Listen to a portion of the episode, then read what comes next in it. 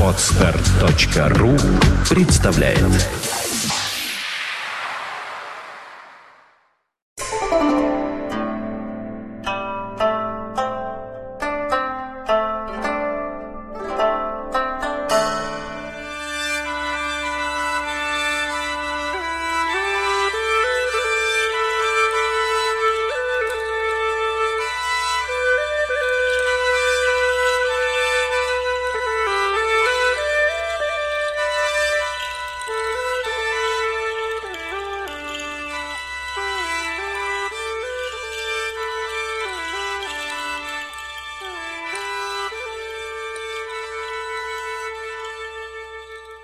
Да, Ну, вообще, все- все- день, утро, сегодня? Я не Ночь. помню. Мы ночью. Ночь, ночь. На- О, ночь. Мы занавесили окна. О, У нас свинцовые жалюзи.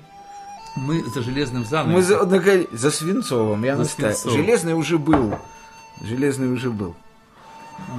Соответственно, у нас сегодня третья часть логики чуда. Да, мы хотим, так сказать, значит, завершить. Да. У нас было два э, значит, подкаста. Да. Один был чисто теоретический, Мгм. второй был, где я рассказывал о том, э, какие я, собственно, рекомендую средства для восстановления, ну, скажем, не гармонии, а хотя Мгм. бы относительного равновесия человека с окружающей средой. А сегодня я хотел бы рассказать, вот что я делаю, потому что поступают вопросы, Мгм. что я делаю, когда меня вызывают. Я хочу просто рассказать, что я делаю, когда меня человек значит, приглашает, Мгм. для того, что я помог ему восстановить, ну, не гармонию, это невозможно, а, так сказать, мы не ангелы, да? Мгм. А для того, чтобы попытаться какое-то равновесие восстановить между собой и окружающим миром. Вот что я делаю? Как я, собственно, занимаюсь ну, тем, что называется, что ли, лечение людей. М. Хотя в полном смысле лечением это назвать нельзя. Потому что в представлении современного человека лечение это либо прием таблеток, Мгм. либо это, так сказать, прием уколов и систем, либо это операция. Да? Ну, это очень спорное представление. Но спорное, но оно, тем не менее, массовое. Ну да, Ну, ну да. массовое, потому что все средства рекламы, все средства оболванивания, все средства промывания мозгов настроены на то, чтобы человек сидел на колесах. Не, ну это потому, что время нас победила химическая медицина. Совершенно верно. Кто же мне сказал, подожди, что мы живем в эпоху фармацевтического терроризма? Да. Я Кстати, даже такое слышал. мы, кстати, на Да. эту тему даже про таблетки Мы записывали говорили, подкаст. да. конечно, мы Да. говорили об этом чуть ли не полтора года назад. Да нет, Вот ну надо- более. более, Мы с тобой ну. говорили почти, наверное, два с лишним года ну назад. Вот, ну вот. Поэтому я таблетки не применяю абсолютно, этим занимаются другие доктора. Я работаю средствами физиотерапии и психотерапии. Мгм. Значит, э, что, собственно говоря, происходит, да? Ну, во-первых, когда я прихожу к человеку, ну, даже не прихожу к человеку, когда со мной говорят по телефону и приглашают меня, Ага. я уже многое могу о человеке сказать. Потому что темп речи, Ну да. тембр речи, те слова, которые он использует, Мгм. та лексика, которой он пользуется для объяснения своего состояния, все это очень сильно помогает доктору понять уже Ну, на расстоянии. Психологический портрет. Совершенно верно. Что происходит с человеком? Причем не только, значит, психологический, но и физиологический. Потому что длительное физическое страдание, Мгм. или не длительное, но очень сильное, Мгм. оно очень сильно искажает и тембр голоса, Мгм. и лексику человека, Мгм. и темп речи. Да, Значит, все это очень сильно зависит от того, как человек себя чувствует. Мгм. Это первая ступень диагностики, что называется. То есть я могу многое сказать о человеке по тому, как он со мной говорит. Второе, если мне пишут письмо на e-mail, Мгм. я тоже могу много искать о человеке. Потому что, опять же, знание, так сказать, правил русского языка, темп письменной речи, та лексика, которой он пользуется, все это тоже кладется в копилку диагноза. Мгм. Можно очень много искать о человеке и поэтому. Э, Третье. Очень многие люди сопровождают свои письма и присылают мне фото. Мгм. Либо лица, что очень здорово, либо пораженного органа, например, ногу, руку. Да? Это самое безобидное, что могут прислать. Да, совершенно верно. Но я, собственно говоря, в этом смысле никого не ограничиваю. Вот. Конечно, по выражению лица можно очень многое сказать. Значит, безусловно, можно очень многое сказать по внешнему виду пораженной ноги или руки, по виду пораженного участка кожи. И, наконец, еще одна ступень диагностики – это личный контакт. То есть практически, когда человек открывает мне дверь, говорит «Здравствуйте, проходите», пока я раздеваюсь, пока он меня проводит в комнату, пока я сажусь на то место, которое он мне предложит, пока он предлагает мне кофе или чай, да, пока он со мной разговаривает в первые минуты этого контакта, происходит, ну, едва ли не самое главное. Мгм. Потому что на самом деле вот в эти первые секунды и решается, ну, скажем, на 50% решается, получится что-нибудь между мной и пациентом, клиентом, или не получится. Мгм. Потому что вот в эту первую секунду встречи устанавливается тончайшая фаза контакта. Мгм. Я не знаю даже, как ее назвать. Энергетическая фаза, информационная, ментальная, интонационная. Я не знаю. Ну, в той, в той, в той, скажем так, области, которую изучал я, это называется серебряная нить. Окей, пусть это будет серебряная нить. Более того, колоссальное количество информации я получаю при рукопожатии. Мгм. Да? Ну да, передача это, энергии, да. Это, во-первых. Конечно. Потом э, та сила, с которой мне жмут руку, М. та рука, которую мне подают. Ну да, доминирует он Доми- или наоборот. Совершенно да. верно. Степень влажности кожи Да, да, руки, да, да, да. это есть очень, очень, или да, нет? совершенно верно. Он просто мне подал руку, или он долго ее, значит, трясет, Мгм. это тоже все очень важно, да. Э, И, ну и, наконец, дальше, собственно, начинается то, что многие называют медициной. Вот видишь, я уже назвал те степени контакта, которые позволяют мне еще до начала того процесса, который называется лечением, я уже собрал 50% информации о человеке. Мгм. Дальше начинается то, что называется опрос. Да? То есть человек рассказывает мне о себе, о том, что его беспокоит. Я ему задаю вопросы, он отвечает. Здесь я получаю опять колоссальное количество информации. Мгм. Причем на это количество информации очень мало влияет то, что он мне говорит. Скорее всего, влияет то, как он мне говорит. Выражение его глаз, выражение его лица, те жесты, которыми он пользуется, когда он мне рассказывает, да? Присутствуют домашние или не присутствуют? Он предпочел быть один на один со мной? Или он предпочитает, чтобы рядом сидела мама, жена, друг, сестра, брат, кто угодно? Все это крайне важно. Далее, конечно, я смотрю те выписки из больниц, которые у него есть. Наверняка у него есть какие-то результаты обследований. Он встречался до меня с какими-то докторами, наверняка. Ему кто-то что-то говорил, давал какое-то лечение, давал какие-то таблетки, да, допустим. Все это я, естественно, смотрю.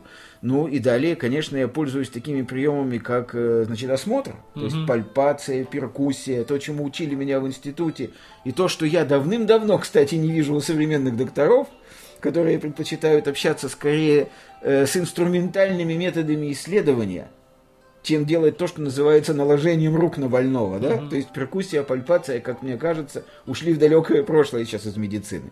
Сейчас, значит, доктора в основном доверяют, да и больные тоже, в основном доверяют инструментальным и математическим методам Знаешь, людям надо объяснить, потому что ты умные слова говоришь, но Да. я-то еще что-то понимаю, но люди Да. в той пальпации могут не Сейчас понять. объясню. Значит, пальпация это когда я пытаюсь прощупать пораженный орган, скажем, осматривая больному, ну, значит, живот, например. Мгм. Да?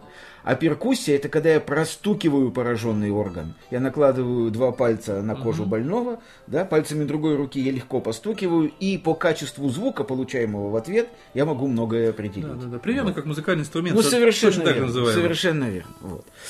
Э, Значит, таким образом, вот все эти степени контакта, начиная от телефонного звонка или письма, полученного по электронной почте, и заканчивая просмотром всех документов больного и осмотром его, Мгм. все эти степени контакта позволяют мне понять, что на самом деле происходит с человеком. Или я так скажу, как мне представляется, что на самом деле с ним происходит. Да? И дальше я выбираю степени, так сказать, воздействия на больного. Ну, во-первых, я могу сказать, что я больному не помогу. Если я вижу, что те методы, которыми владею я, сильно запоздали, я это прямо и скажу. Я ни- значит, никогда в жизни, так сказать, не буду общаться с каким-то, значит, пациентом только, э, так сказать, ради извлечения денег из него. Если я вижу, что я не помогу, ну не помогу я, то я говорю, что это, к сожалению, не ко мне, и порекомендую, к кому обращаться. А дальше наступает, э, так сказать, время воздействия теми средствами, которые у меня есть. Да? Из физиотерапии я предпочитаю полифакторную лазерную терапию, как я уже говорил. Да? Мгм. Я пользуюсь аппаратом своим, который генерирует одновременно низкоэнергетическое лазерное излучение, инфракрасный фактор, красный свет и слабое магнитное поле постоянное. Да? Это физиотерапия. А из психотерапии я выбираю ту методику, которая, как мне кажется, лучше всего подойдет для выведения больного из данного конкретного состояния. Потому что, когда мы говорим слово психотерапия, мы обозначаем даже не верхушку айсберга.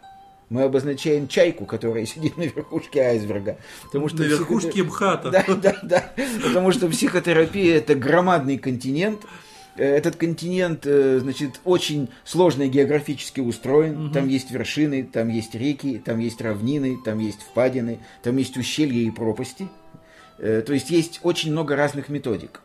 И какой методикой лучше воспользоваться при выведении больного из того статуса, в котором он находится, ты это понимаешь, ну, даже, может быть, и не на первом сеансе.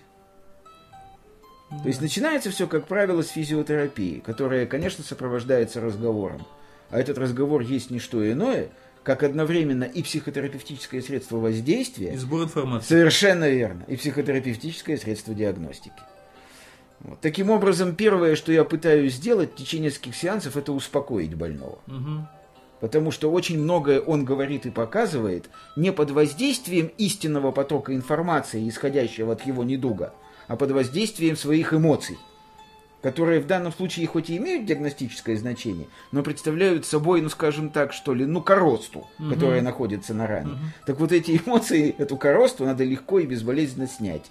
Тогда обнажается рана, язва, да? И ты видишь, что на самом деле происходит с больным, и объясняешь ему это. Потому что люди бывают совершенно потрясены, когда, например, они узнают, что он говорит, я боюсь летать на самолете, говорит мне человек. И вот когда он на втором, на третьем сеансе нашего общения понимает, что его аэрофобия является не диагнозом, а симптомом, причем отдаленным, просто маской, под которой прячется истинный недуг, люди бывают просто поражены.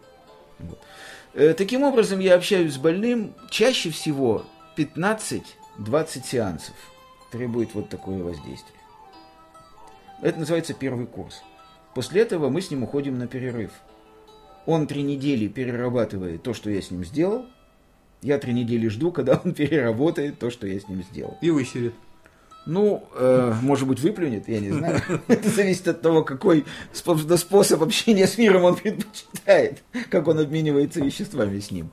Э, Естественно, это трехнедельный перерыв никакое не железное правило. Оно может быть нарушено. Человек может мне позвонить через три дня и сказать, Юра, мне плохо, пожалуйста, приедьте что-нибудь, помогите. Да, тогда я, конечно, приезжаю. В общем, это происходит как дома, так и в офисе. Да, потому что я приезжаю, так сказать, сам, А как в офисе? Там же куча народу. Как- но в каждом офисе есть комната, где кучи Если народа есть, нет. да. Если есть. Но, как правило, вот те офисы, в которых я был, Переговорки какие-нибудь, да, да? и есть какие-то переговорные комнаты, или выбирается обеденный перерыв, Мгм. те же 45 минут-час, когда абсолютное большинство работников уходит на обед. Короче говоря, я не видел пока таких офисов, где негде уединиться с больным хотя бы на 45 минут. Звучит очень так вот уединиться с больным. Да. да. Да, но это, тем не менее, это так, потому что ведь часто приходится человека и раздевать. Ух, господи. А как же? Господи. Ну а как же? Я же доктор все-таки. О, Господи. Ну да, господи, да. Вот, собственно говоря, в сжатом конкретном виде то, что я хотел сегодня рассказать. Конечно, вот эту часть, третью логики чуда, как мне кажется, ее лучше всего слушать после первых двух частей, чтобы Да, ну, некая так- логическая связь выстроилась. Так как была большая пауза, потому что, может, кому-то, кто вот сегодня слушает наш, очер- нашу очередную запись, наверное, есть смысл переслушать сперва Да. первые две. То, Да. что мы говорили про Джусан Ли, там, Да, Цусан Ли, да. Потом я говорил об аппаратных средствах воздействия. Да. да. И это как бы логическая точка этой части. Это не логики чуда всей, Не. а этой части. Ну, конечно. Да. Собственно, я хочу просто еще раз повторить, о каком чуде идет речь. Да? Речь идет о том, что самое главное чудо заключается в том, что человек сам себе хозяин. То состояние, в котором человек находится в данное конкретное время, в данном конкретном месте, это плод его рук. Он сам ввел себя в это состояние. Да. Я тут с Понимаешь? тобой полностью согласен, но тут, может, ты со мной не согласишься. Я считаю, что человек, который...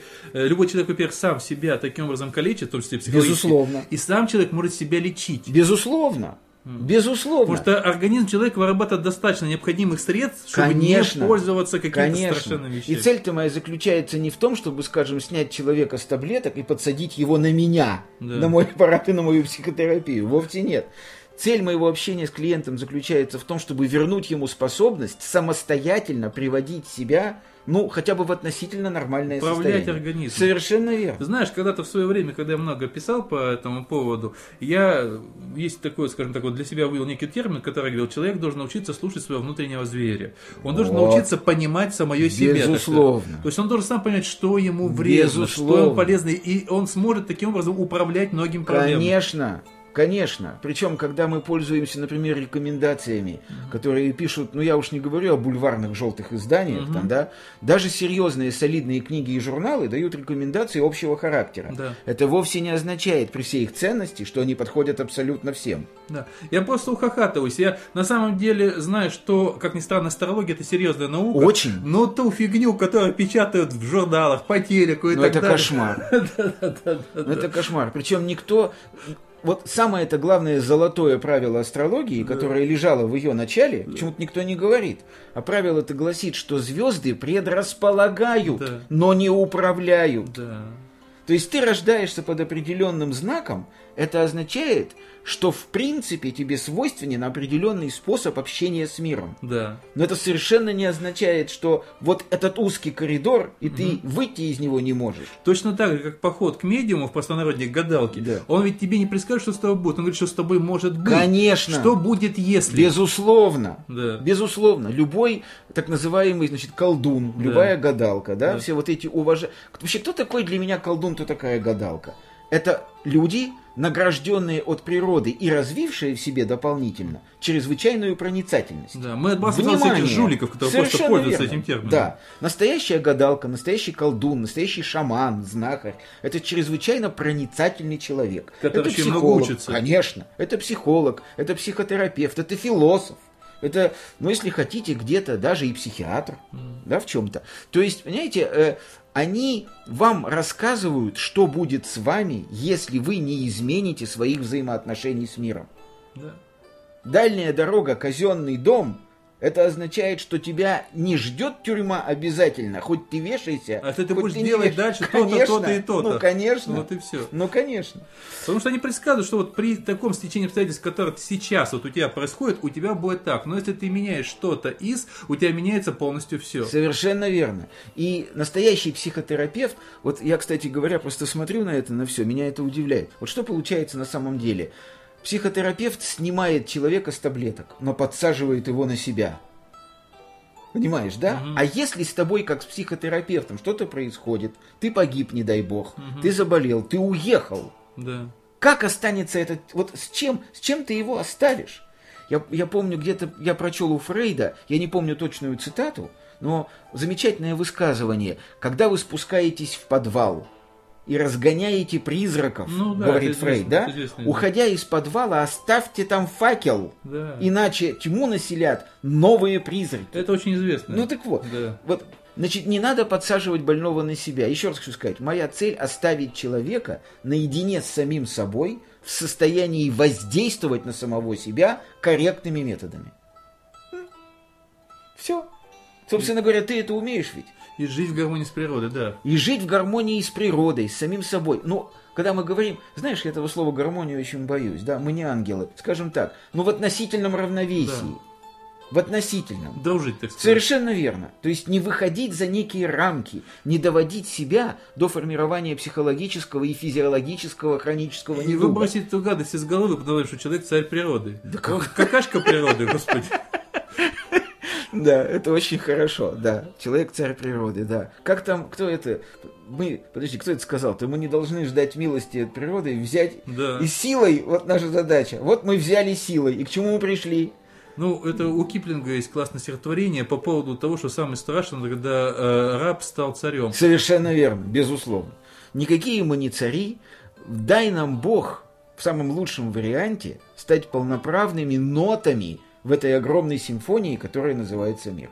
Ну, мне кажется, очень хорошее многоточие, на котором мы Да. на этой части ставим многоточие. Многоточие, да. Мы потом начнем новую часть. Конечно. Мы, мы, во-первых, будем ждать, что вы нам скажете, что вы хотите, Безусловно, чтобы мы вам рассказали. безусловно, да. Вот. Ну и, соответственно, сами потом, что вам рассказать. Безусловно. За Ну ваше что здоровье, друзья. За Психологическое, вас. физиологическое, всякое. Пока. Ура.